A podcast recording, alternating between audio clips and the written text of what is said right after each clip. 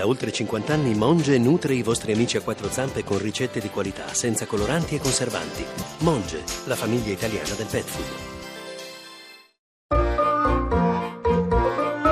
Accadde domani. Viaggio nella storia. 23 giugno 1993. Il caso Bobbitt. State tre le testimonianze fondamentali di questo processo. Due amici di John Wayne si sono presentati spontaneamente.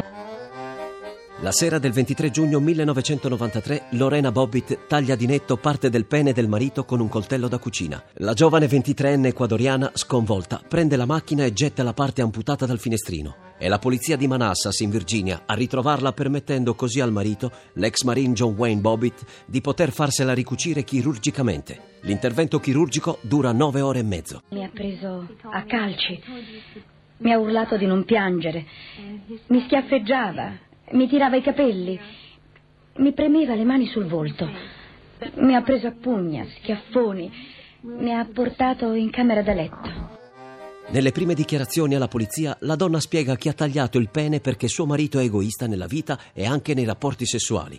Quella sera sostiene che il marito ubriaco abusa di lei, la picchia e si addormenta. Al processo finiscono entrambi sul banco degli accusati. Lorena per lesioni volontarie, John Bobbitt per violenza carnale tra coniugi. Come mi torturava e mi picchiava all'aborto, mi prendeva in giro e mi insultava. Erano immagini, solo immagini. Ha pensato di ferirlo? No, avevo solo quelle immagini. Aveva il coltello in mano quando è passata da soggiorno? Sì, penso di sì. La vicenda legale si concluderà con una doppia assoluzione. Il primo a cavarsela già nel settembre 1993 è John Bobbitt, che in seguito acconsentì a interpretare un film pornografico per sfruttare la pubblicità indiretta derivata dalla grande visibilità mediatica della sua vicenda. Lorena sarà giudicata incapace di intendere e di volere, per aver agito in seguito a un impulso irresistibile a ferire il marito. Dovrà passare un paio di mesi in clinica psichiatrica. In quello stesso anno Lorena finirà di nuovo nei guai per aver picchiato la madre. Mi ricordo che ero girato sul fianco sinistro. Ho aperto gli occhi e ho visto quello che faceva.